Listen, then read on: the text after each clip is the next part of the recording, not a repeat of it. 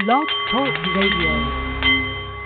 Great joy and good afternoon, my friend. The Nepalese Meditation Bowl is chiming, centering your mind and delight on the Art of the CEO, the show that brings you the most fascinating and most helpful leaders in the business community from every little corner of our terrestrial orb. I am Bart Jackson, your Hieronymus Bosch of business, and this very hour, we are going to save you a whole batch of money and anxiety in a way that you are probably ignoring.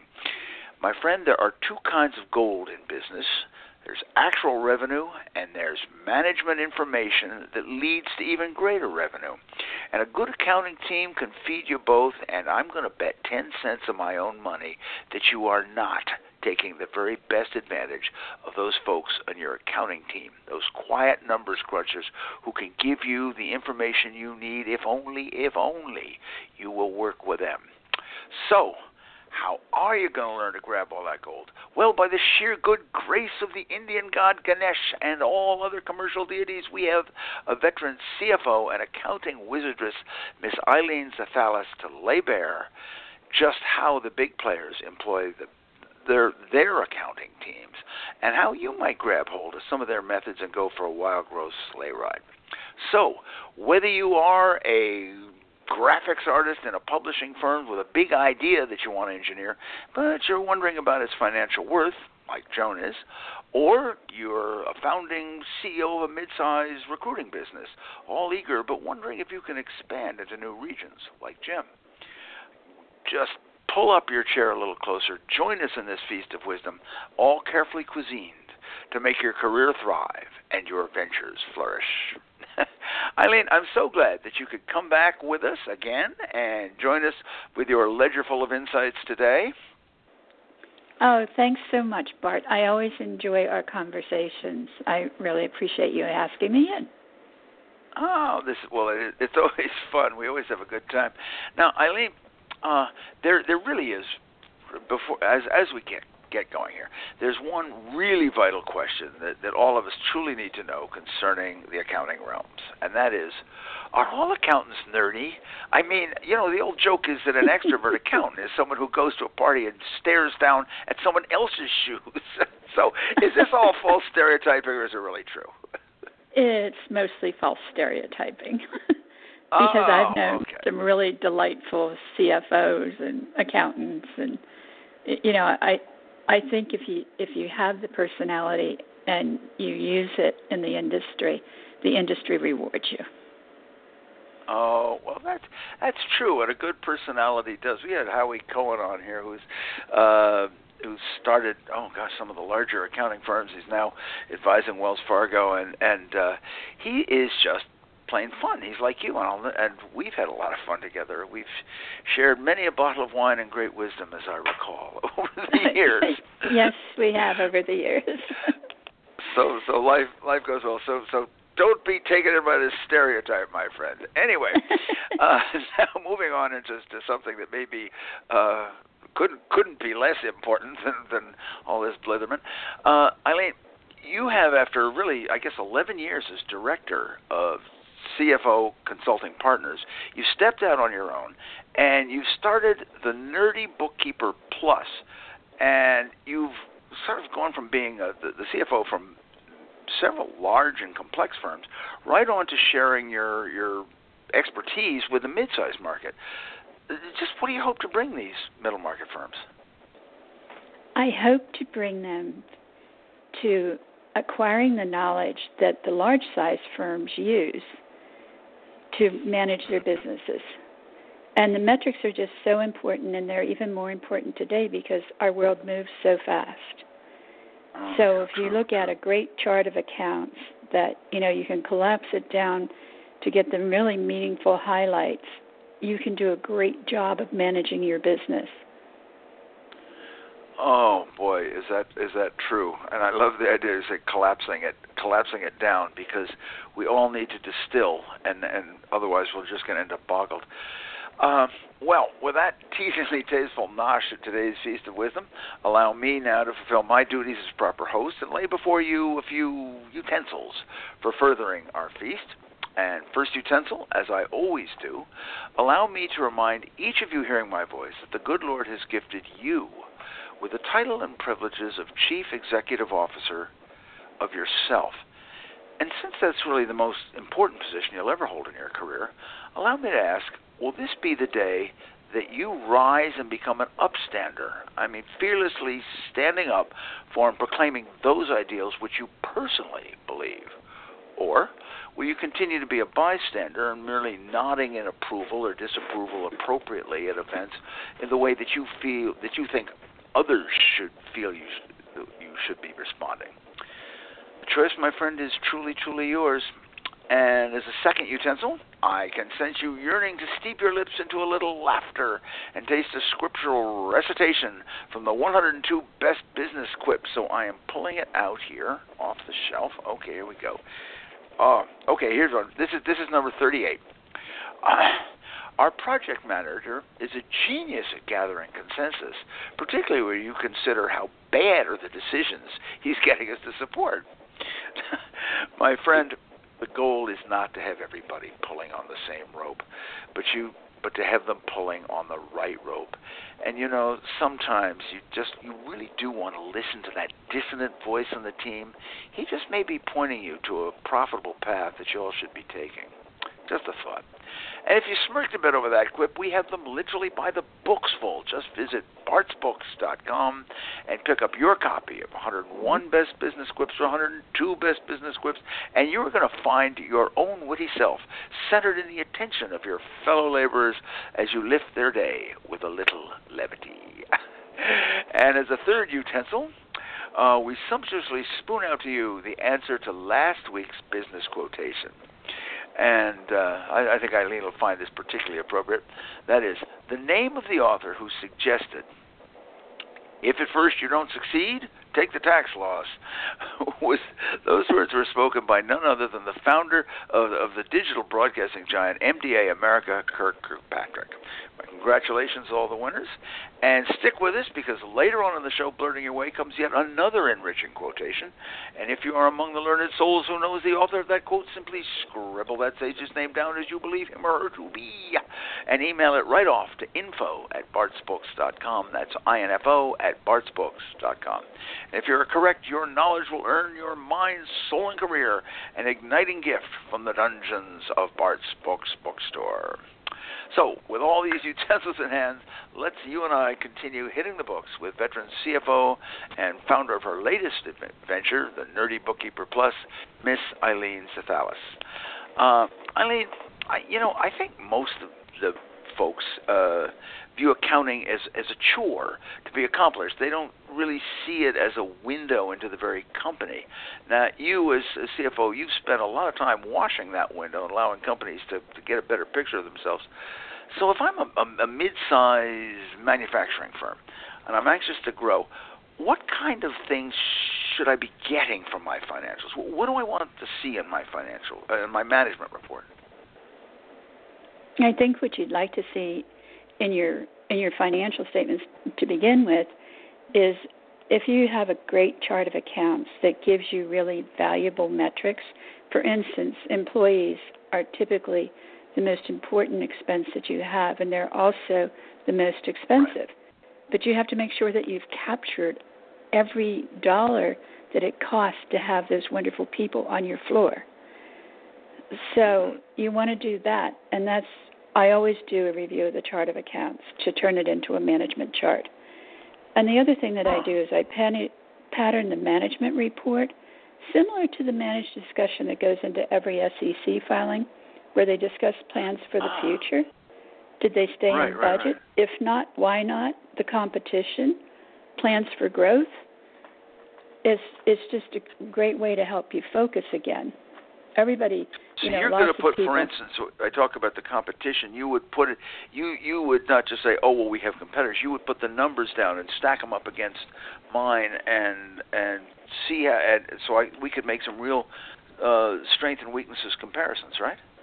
Right, and, and that it's easier. That is easier said than done. So if, if you're, oh, you know, if your com- well, if your competitor competitor is not publicly held, you know, you'll have to do some digging to find out. But you can find out from sales reps. You all do business with the same Ah. companies many times, you know. Yeah. yeah So- that's true.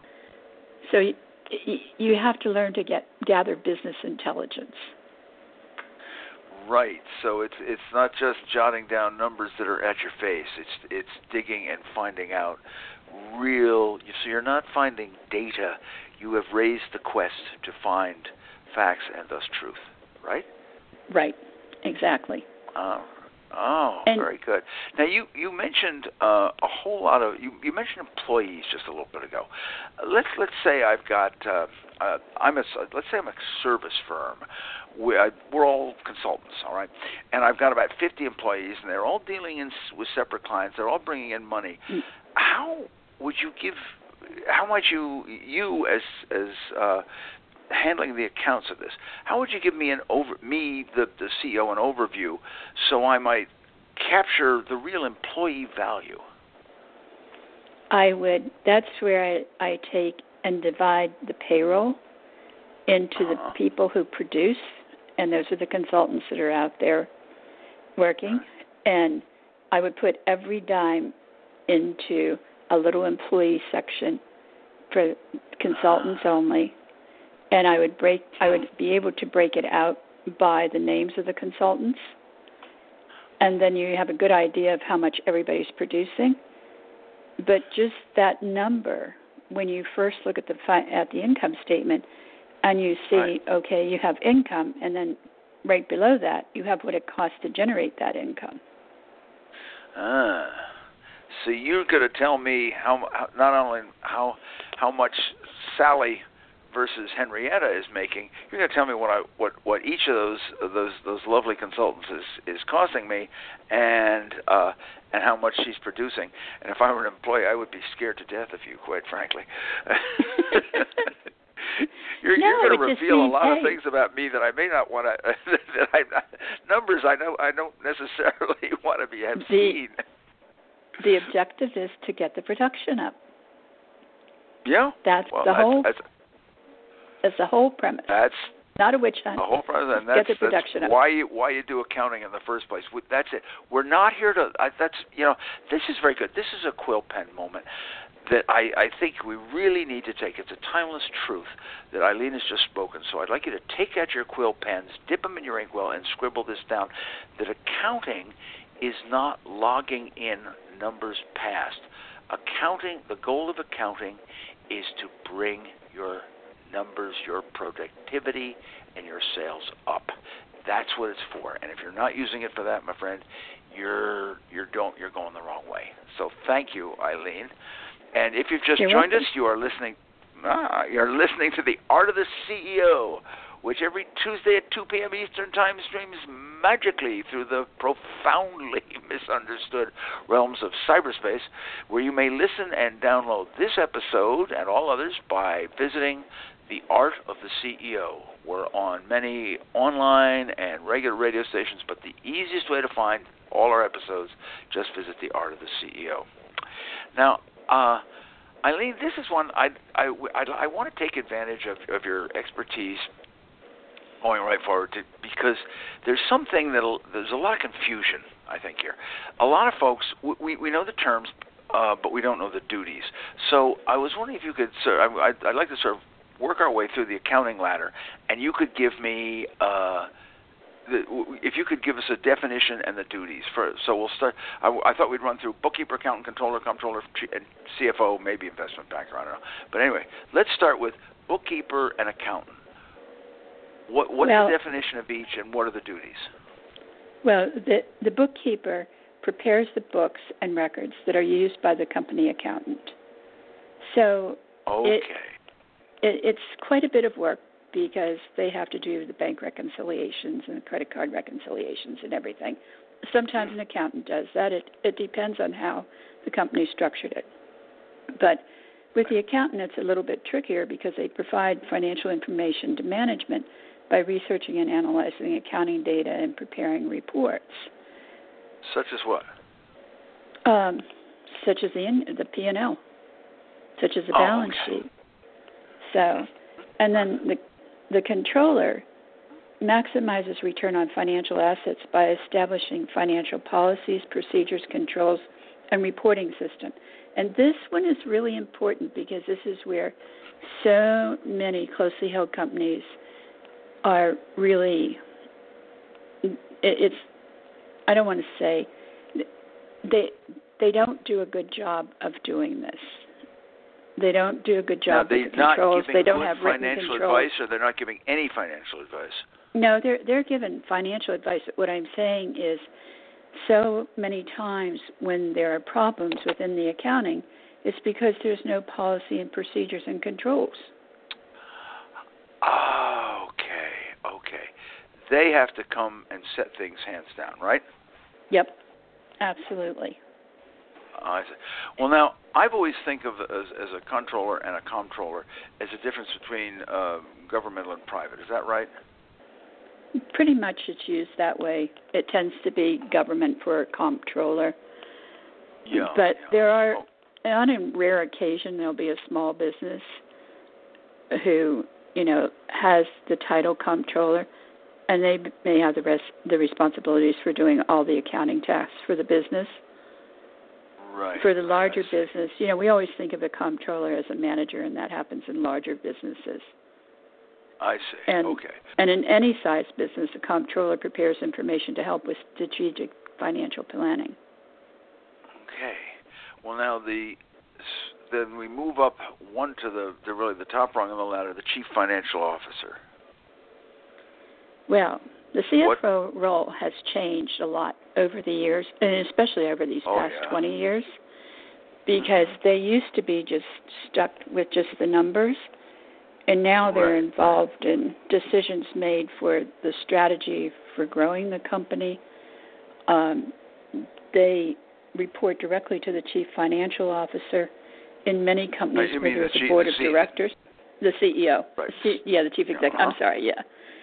Um, and he directly or she directly assists the chief operating officer on all strategic and tactical matters as they relate to budget management, cost benefit analysis, forecasting needs, and the securing of new funding. And actually, So it sounds years, as if well, well, back Well, in it sounds as if what 2009, you I had the perfect. COO.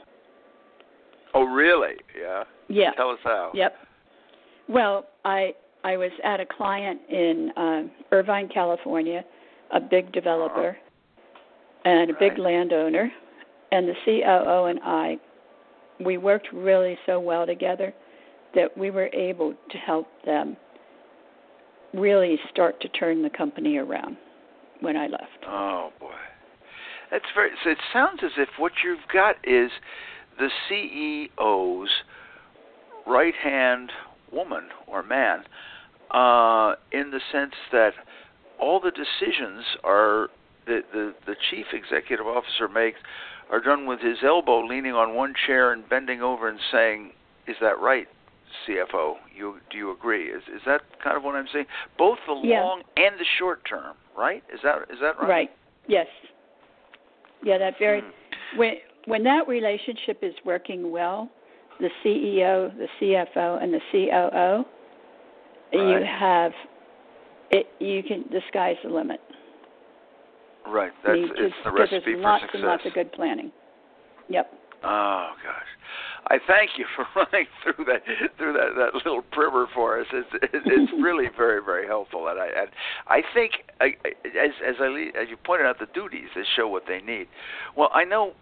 Um, that I, I've heard you say that uh, that one of the things you have to do when when you come in as a CFO or or even or as a consulting agent, you like to build out the finance department uh, with these various uh, positions and individual. So if I if I'm let let's say I'm a uh, don't know a five million dollar company, uh, and I hire Eileen Xethalis to to reshape my finance uh, department. Uh, how how would how would you build out my uh, finance department? Words, What what responsibilities would you make sure get covered? I would make sure first and foremost that there were procedures and policies and records of how you do things so Uh-huh. that it becomes consistent. because a lot of the smaller operations, because they're understaffed, are are not as consistent as desirable. So that's a big one to get accurate numbers. Yeah. Well, just accurate, and and so we all are reading this. That everyone from a diff, from different departments is all reading stuff that makes sense to them. I guess Yes, easily exactly. translatable. Right. And, and you know, if somebody's out sick, you you have a guide as to what that person was doing. Oh yes, yeah, that's true. There's a lot of siloed information that happens in mid-sized companies. Mm-hmm. Oh, well, So well, oh, okay now. With it's okay. go ahead. Well, I Oh. wanted to add that you know when when you have the policies and the procedures, they're they're good habits, and you know many times it's really beneficial to hire an HR person. It's actually vital today because the laws Yeah, are so so stringent, and it could ruin many of a good person, you know, many of a good firm. So Yeah, yeah, and that's AP, that's very true. AR. That, right. So you've got to have you've got to have the, those bases definitely covered. Well, with our, our pockets sort of jingling and our entrepreneurial energies all churning from uh, a thousand revelations, uh, I think it's time to, to pause, take a brief sorbet from uh, this Feast of Wisdom, and it's time for me to present to you the company by whose good graces we're here today, and that firm is Leadership USA, specifically uh, the up and kicking off Greater New York area chapter, an organization which is uh, eagerly devoted to unleashing human potential. Now, just for fun, imagine, if you will, you're sitting at a table with all businesses' top masters. I mean, the real players. These are the individuals who are literally given blank checks by Fortune 100 CEOs across the globe. And continuing the fantasy, imagine that you are a part of a special club, and these folks, these profit making mentors come to you and they share their wisdom with you and your entire staff in nice size half day seminars and to top it all off all this productive training is rolled out for your team at less cost than a local chamber of commerce session well, that is exactly what uh, Leadership USA is doing for you and your firm if you join up. And if you are interested in learning more about uh, Leadership USA and particularly the New York chapter, which is holding its kickoff breakfast on December 12th, and uh, you would like to to attend that and find out what you can have done for you, just simply write uh, this station at info at bartsbooks.com. That's info at bartsbooks.com, and we will put you in touch with Leadership USA. And speaking of Wise Leadership's moves, let's. Uh, I invite you to ride your agile mind right back with mine onto the wise, into the wise graces of the innovative CFO for all seasons, Ms. Eileen Xethalis, and learn a little bit more how we can tap into these assets of the accounting realm that we're not doing as well as we might do. Eileen, what about dealing with investors? I, I know that the CFO and even in a mid-sized firm, everyone is is working to get more uh, a, a better fit with investors. Of course, they're ca- cashing for for more money. Where does the the firm's financial leader fit in in all of this when it comes to funders and shareholders and so forth? I I think that that's one of the more important roles that the CFO has, because after all, without the funders, you don't have much of a business.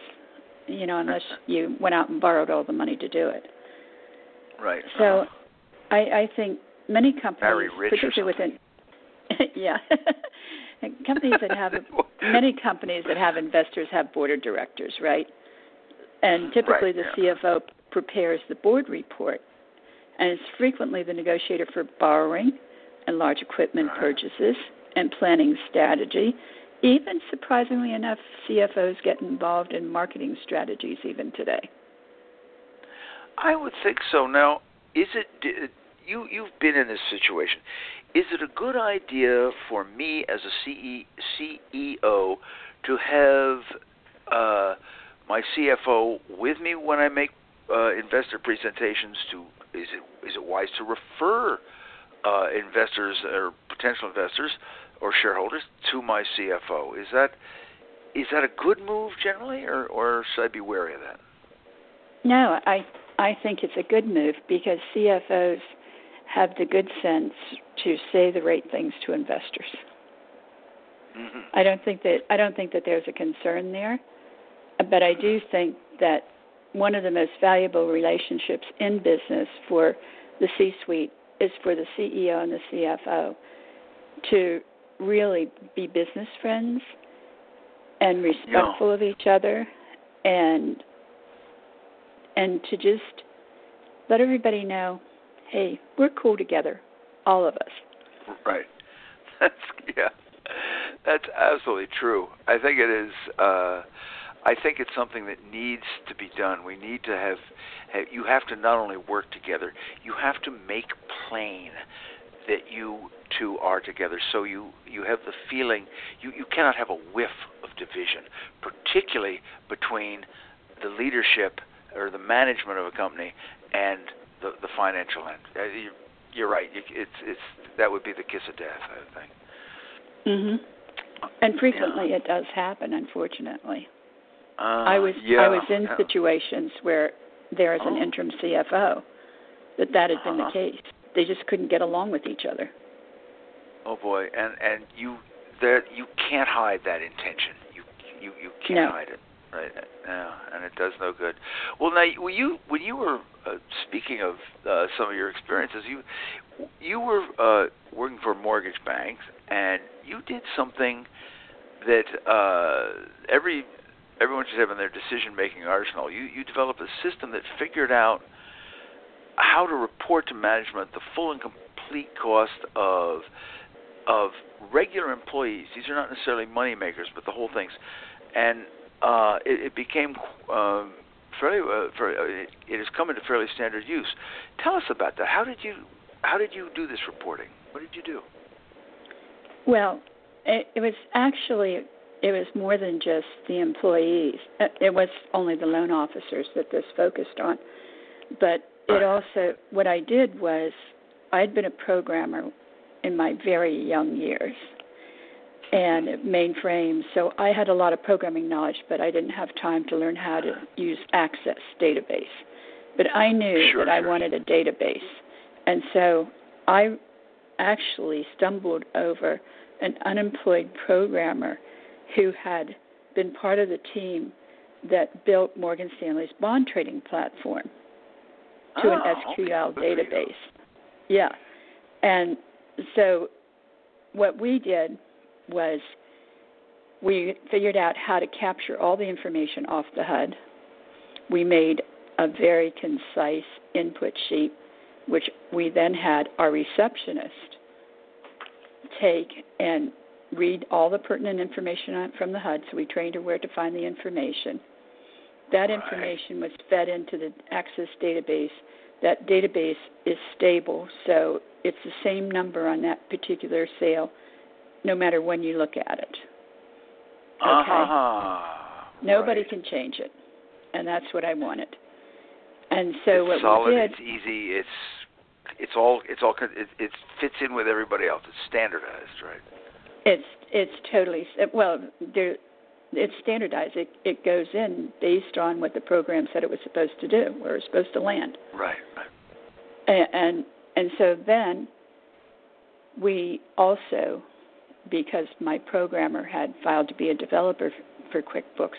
They used to do that a lot in those years. And he so we had a back door into QuickBooks. So we Ah, could actually take we could program our database to receive information out of there that was important to the firm. So it took out all the all the money went to the branch that generated it. Then in another pass, it was calculated what went back to management. So we took that away from the firm, and we calculated all all of the loan officers' compensation per loan based on their each of their own agreements. Oh my And that- gosh! Wow, So so nothing is it. You you really made it transparent and and help. You you turned a lot of the decisions into no brainers, I guess. Yes, because that also generated two management reports, one for corporate and one for the branches. And we knew exactly how much we made off of every single loan. Oh my gosh, that's boy, I need one of those. uh, Eileen, if well, the best thing uh, was the banking auditors loved yeah. it. Oh, I bet they did. I bet they did. Uh, as long as you're honest, it would be fabulous. Uh, it, I, Eileen, I'd love to go on a while, but uh, I'm afraid we're we're we're coming out to the end of time here. Uh, oh if gosh. if I'm a mid-sized firm between one and five million, and I need some expert advice, how can I get a hold of Eileen Xethalis or, or avail myself of the Nerdy Bookkeeper Plus? It's just Eileen at thenerdybookkeeper.com. All righty. I will put that down. And uh, now, uh, I thank you so much for coming on here. This has been, it's been great fun to have you, and boy, have I learned a lot. So, I thank you. It's always a delight. Thank you. Oh, that's good. Well, as we round out today's feast, I am Bart Jackson, your curator of business wisdom, leaving you with today's business quotation, and that is Who was the individual who said, Humanity is the virtue of a woman, generosity is the virtue of a man? But first of all, before we give you a hint, it, it, what do you think, Eileen? Is that so? Uh, I think women are very humane. and I've known and I've noted uh, men seem to fall in, into the ranks of either being generous or tightwad. yes, and the tight ones, the, the, the tightwad men, I, I can assure you, are not going to get the humane or or uh, or any kind of women. So let me just put you that put that right out to you guys. anyway, as a hint, uh, the, our the, the hint is the person, the author of this silly quote, is uh, it was this, this Scottish economist was the first one to blend money with moral principles and make us all a little bit richer for it. So if you know the author of this quote, just scribble that author's name down as you believe him or her to be and send it right off to info at bartsbooks.com. That's info at bartsbooks.com to win an absolutely life and career igniting gift from the dungeons of Bart's Books bookstore. And be sure to tune in next week as we take our traditional Yuletide special report from Progress at the North Pole, brought to us by Santa's chief elf, the ever giving, lovable, and laughable Miss Jeannie Murphy. And as a parting shot, in the words of my wife's husband, we have made the act of purchasing so easy and nearly innate that I fear most folks no longer see the connection between how much money they spend and how much money they have. And to you, gleefully sharing our feast, I hope you've enjoyed The Art of the CEO as much as Eileen and I have enjoyed laughing through it with you. and uh, I hope uh, that, that, that to all of you who've gleefully shared our feast, uh, I wish you a good coming holiday. And to you who've honored us with your time, may I say, as always, it has been a privilege, and I thank you.